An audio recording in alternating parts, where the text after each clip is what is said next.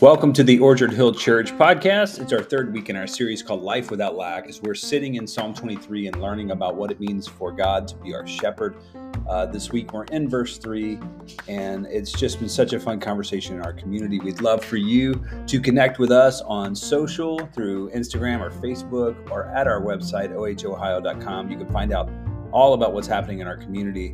Speaking of, on July 30th, we have our next Orchard Hill 101 class. It's a place where you can hear about our mission and vision and what it means for uh, you to jump in and plug into what is happening in and through our church. Uh, so if you want to register for that, head over to the website. But we hope you enjoy this third sermon in our series, Life Without Lack.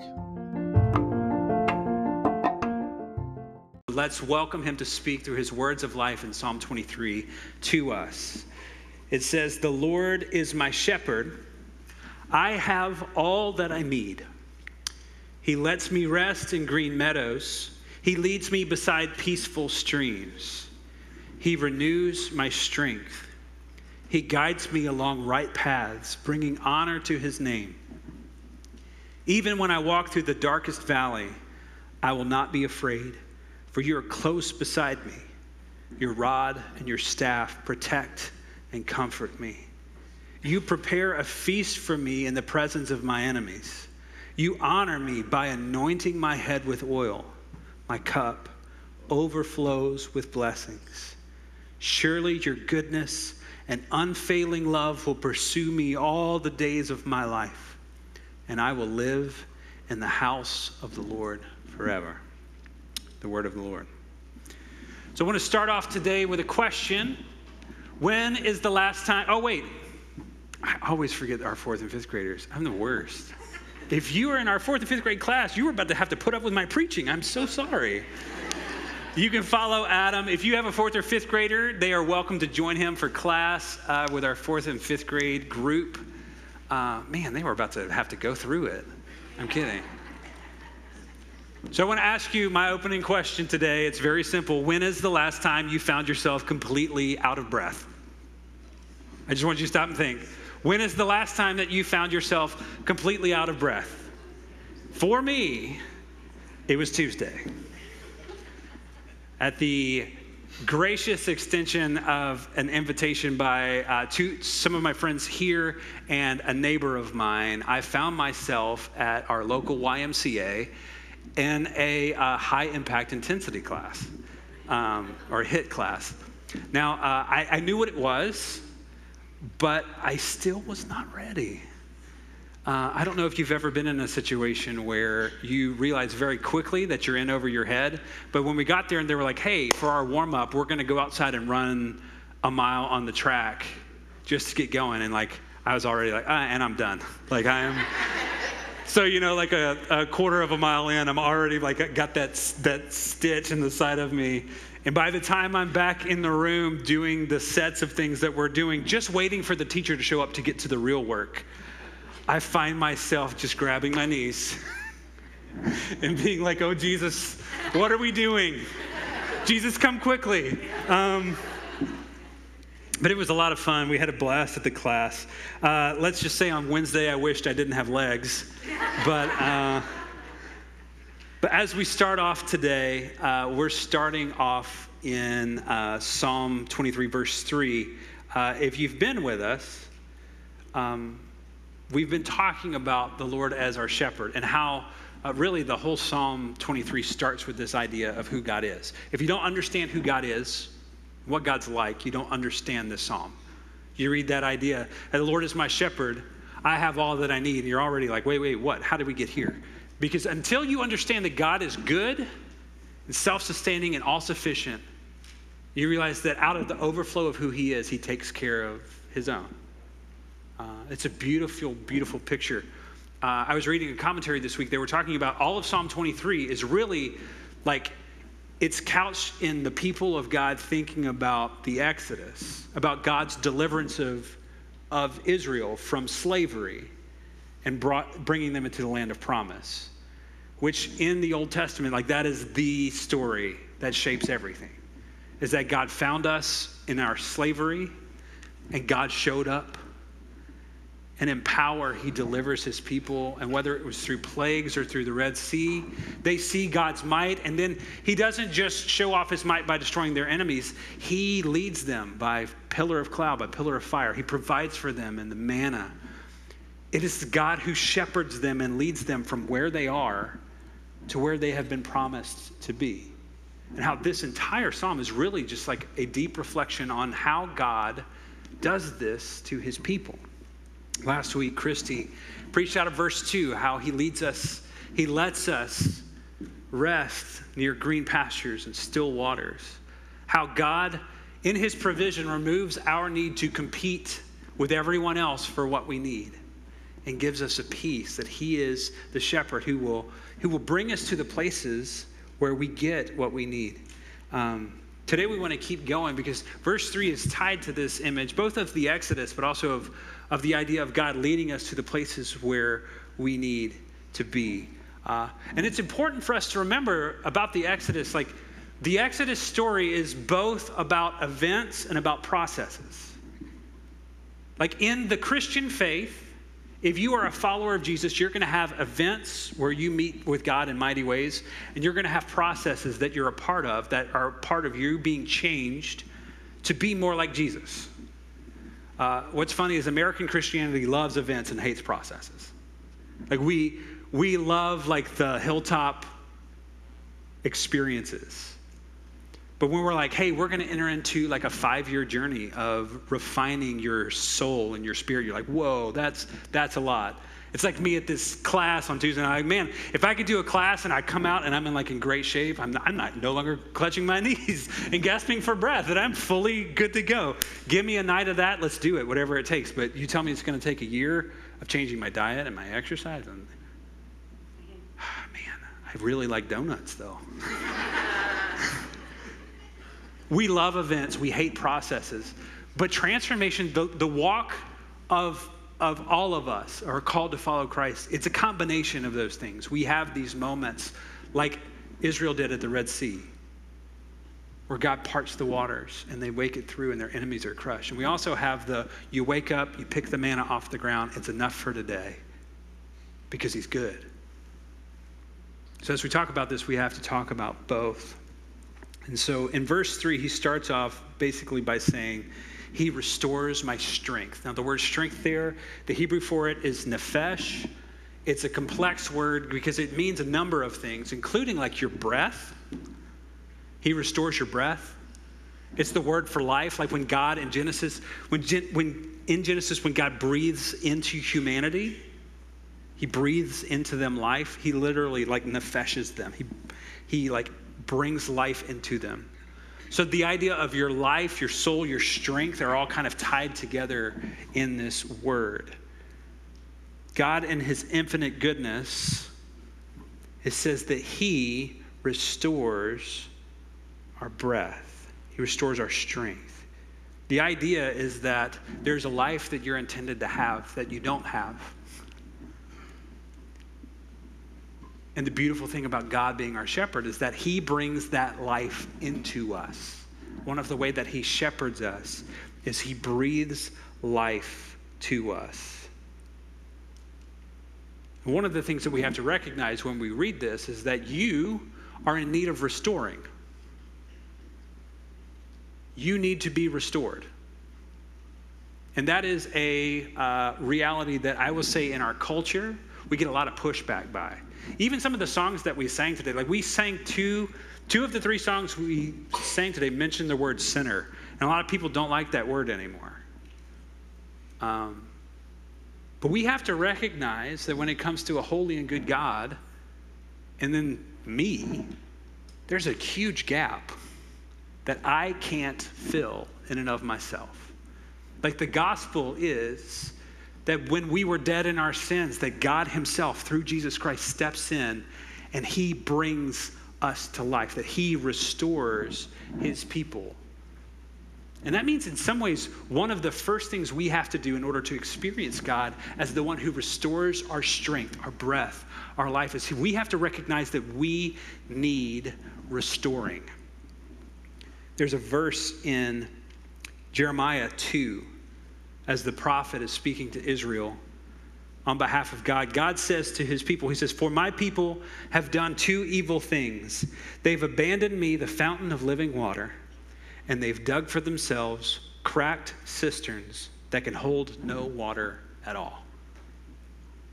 As God addresses his people there, he is reminding them through a different metaphor, not a breath metaphor, but a water metaphor, that God is the source of life, the source of everything that they need. And one of the ways that we very practically refuse to be restored is by turning to things that actually can't give us life. We do it all the time. I was watching with my kids. If you have kids and they are Netflix people, like my kids are, um, one of the things that they love is the Bear Grylls Choose Your Own Adventure type thing. I don't know if you've seen this. You like go and Bear Grylls like drops into a place that's like, you know, and the whole goal is for him to survive. But the kids can actually make a choice like, hey, uh, are you going to go uh, up the mountain this direction and find, try to find a cave for shelter? Or are you going to go down the hill? But like my favorite choices are the ones that they have to make about food. You see this picture of him with his grub and he's always basically trying to find some form of nourishment to survive the time period. And there's never, it's never a good choice.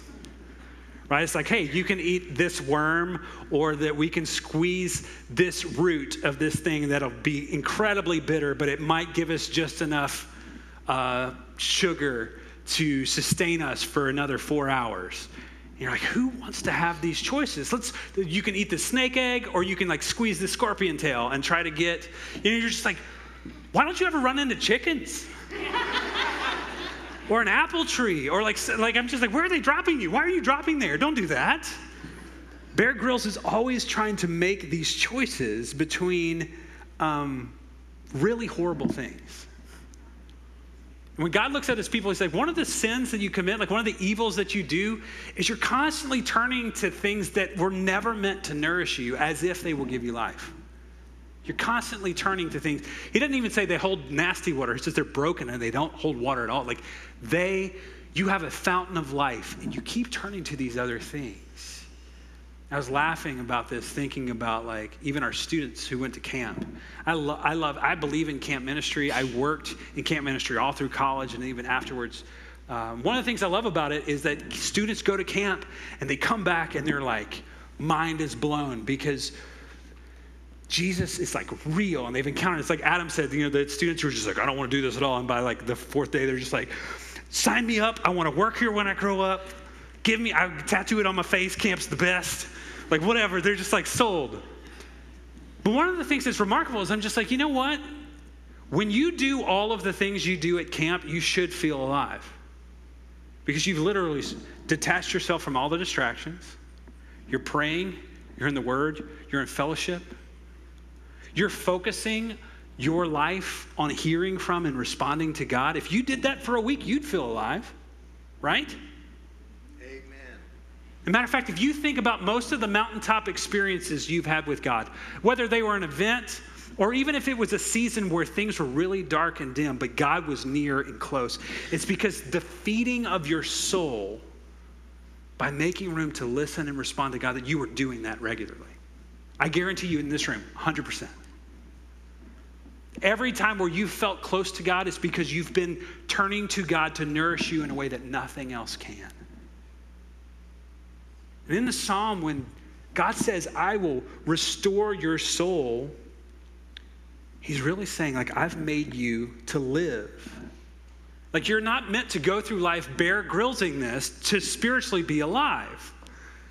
Basically, like, I'm just going to try to find the most minuscule thing of nourishment through the most bitter and awful things possible. I was, I was reflecting on this question like, are we okay with barely making it? Because God is not? Are we okay with just barely making it by? About squeezing the nourishment out of every little thing as if God is not our shepherd. I love the invitation to come to God that we hear in the prophet Isaiah. In Isaiah 55, he says, Is anyone thirsty? Come and drink. Even if you have no money, come Take your choice of wine or milk, it's all free. This question Why spend your money on food that does not give you strength? The NIV says on food that does not satisfy. Why pay for food that does you no good? Listen to me, and you will eat what is good. You will enjoy the finest food. Come to me with your ears wide open. Listen, and you will find life. I'll make an everlasting covenant with you. I'll give you all of the unfailing love I promised to David. This remarkable thing where God's just like, why are you chasing after life in places that don't give it when you have a good shepherd. Come.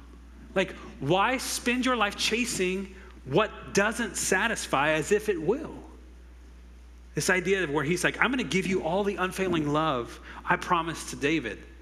In the, the mind of the people of God in the Old Testament, David was like the icon, right? He was the one, if God was going to be faithful to anyone, it was King David. And he's like, I'm going to give you the same faithfulness I would give to David. If you will just come and listen. And that connection between listening and finding life is key. Because God is always speaking words of life to us. It's why we literally start every service. When we get to the word, we say, Only you have the words of life, echoing the disciples to Jesus himself. His words give life, and they satisfy, and nothing else will. C.S. Lewis in The Weight of Glory put it this way He said, It would seem that our Lord finds our desires not too strong, but too weak. We are half hearted creatures, fooling about with drink and sex and ambition when infinite joy is offered to us like an ignorant child who wants to go on making mud pies in a slum because he cannot imagine what is meant by the offer of a holiday at sea. We are far too easily pleased. I think that's one of the things as we read this psalm that we have to recognize in ourselves that if we are not careful, we will settle rather than welcoming God to be our shepherd in a way that restores us. We will put it on us to make sure that we are nourished and strong rather than welcoming Him to lead us to green pasture, to lead us beside still water, to restore our soul. When He says He restores my strength, the promise of being restored means we have to recognize when we're just settling for mud pies when we're settling for the grubs that we can dig out of the ground to possibly get a little bit of protein, when God is welcoming us to the feast of life, He's welcoming us to Himself. Later in that verse, it says, He guides me along right paths, bringing honor to His name. If you grew up memorizing like the King James or the, the NIV, you probably hear that He, he guides me uh, into righteousness but the idea there is that there's right living, there's walking in a way that God intends that actually gives us life. And this is where that idea of not just an event, but a process becomes really big.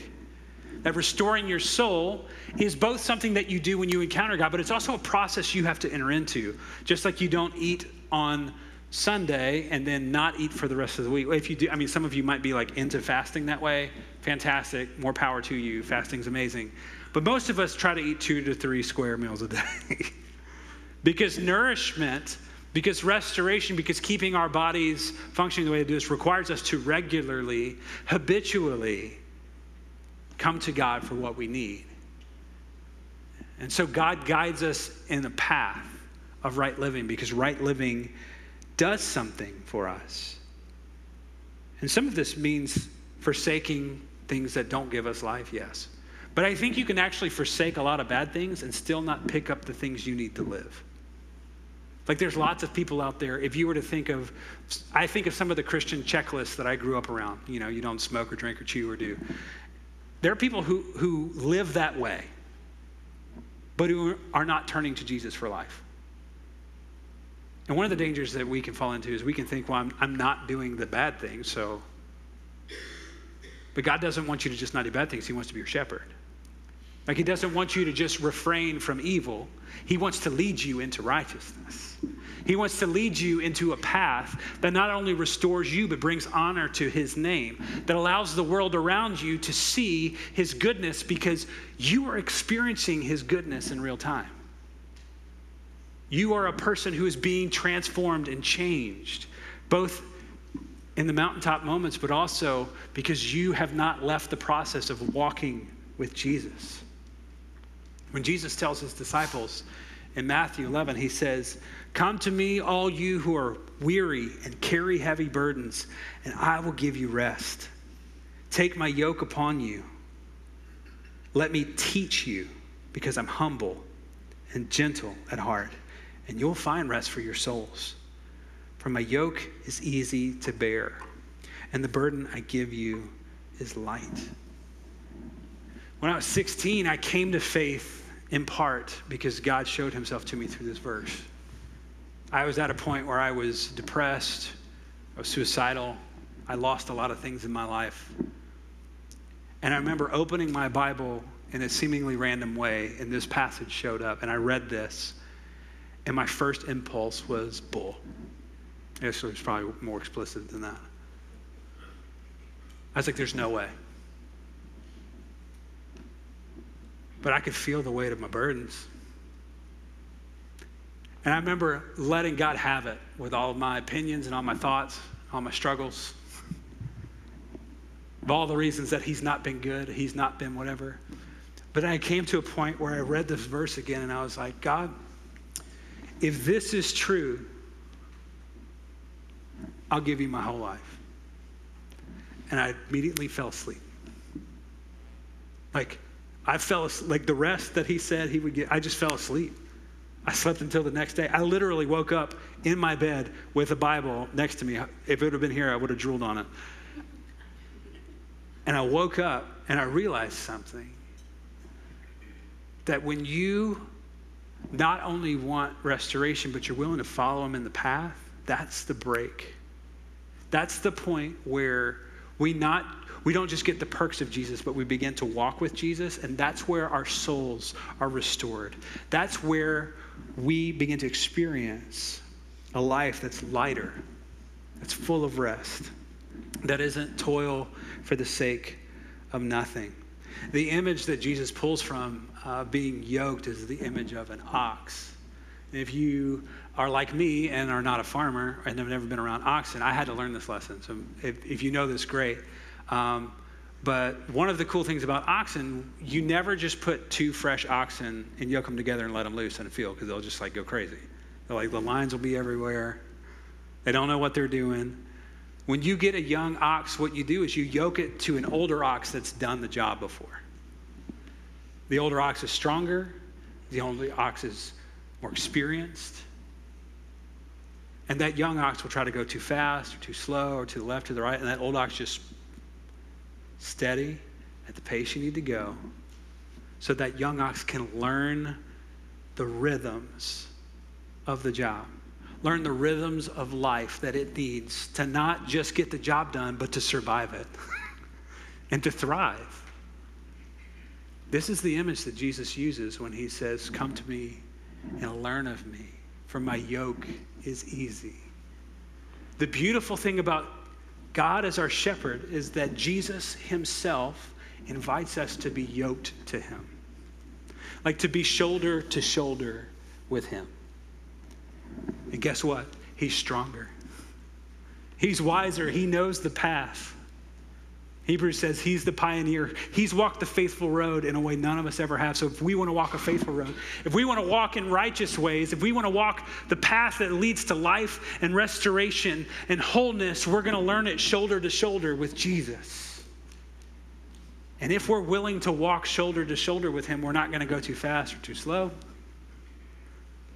We're going to find ourselves in a place where step by step with Jesus, we're not only doing what we're made to do, but our souls are alive. His life becomes our very life. His invitation is let me teach you. Like, you don't have to figure out how to follow me. Just bring your shoulder next to mine and walk with me.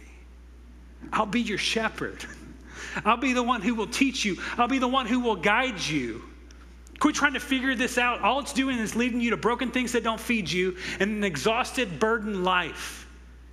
Come to me. Learn of me. Yoke yourself to me. And that's the beauty of the psalm is it's calling the people to remember who God is because if you are willing to let him lead you, he will. If you are willing to let him breathe his life into you and restore your soul, and the place we do that is through a place of yieldedness, of saying, God,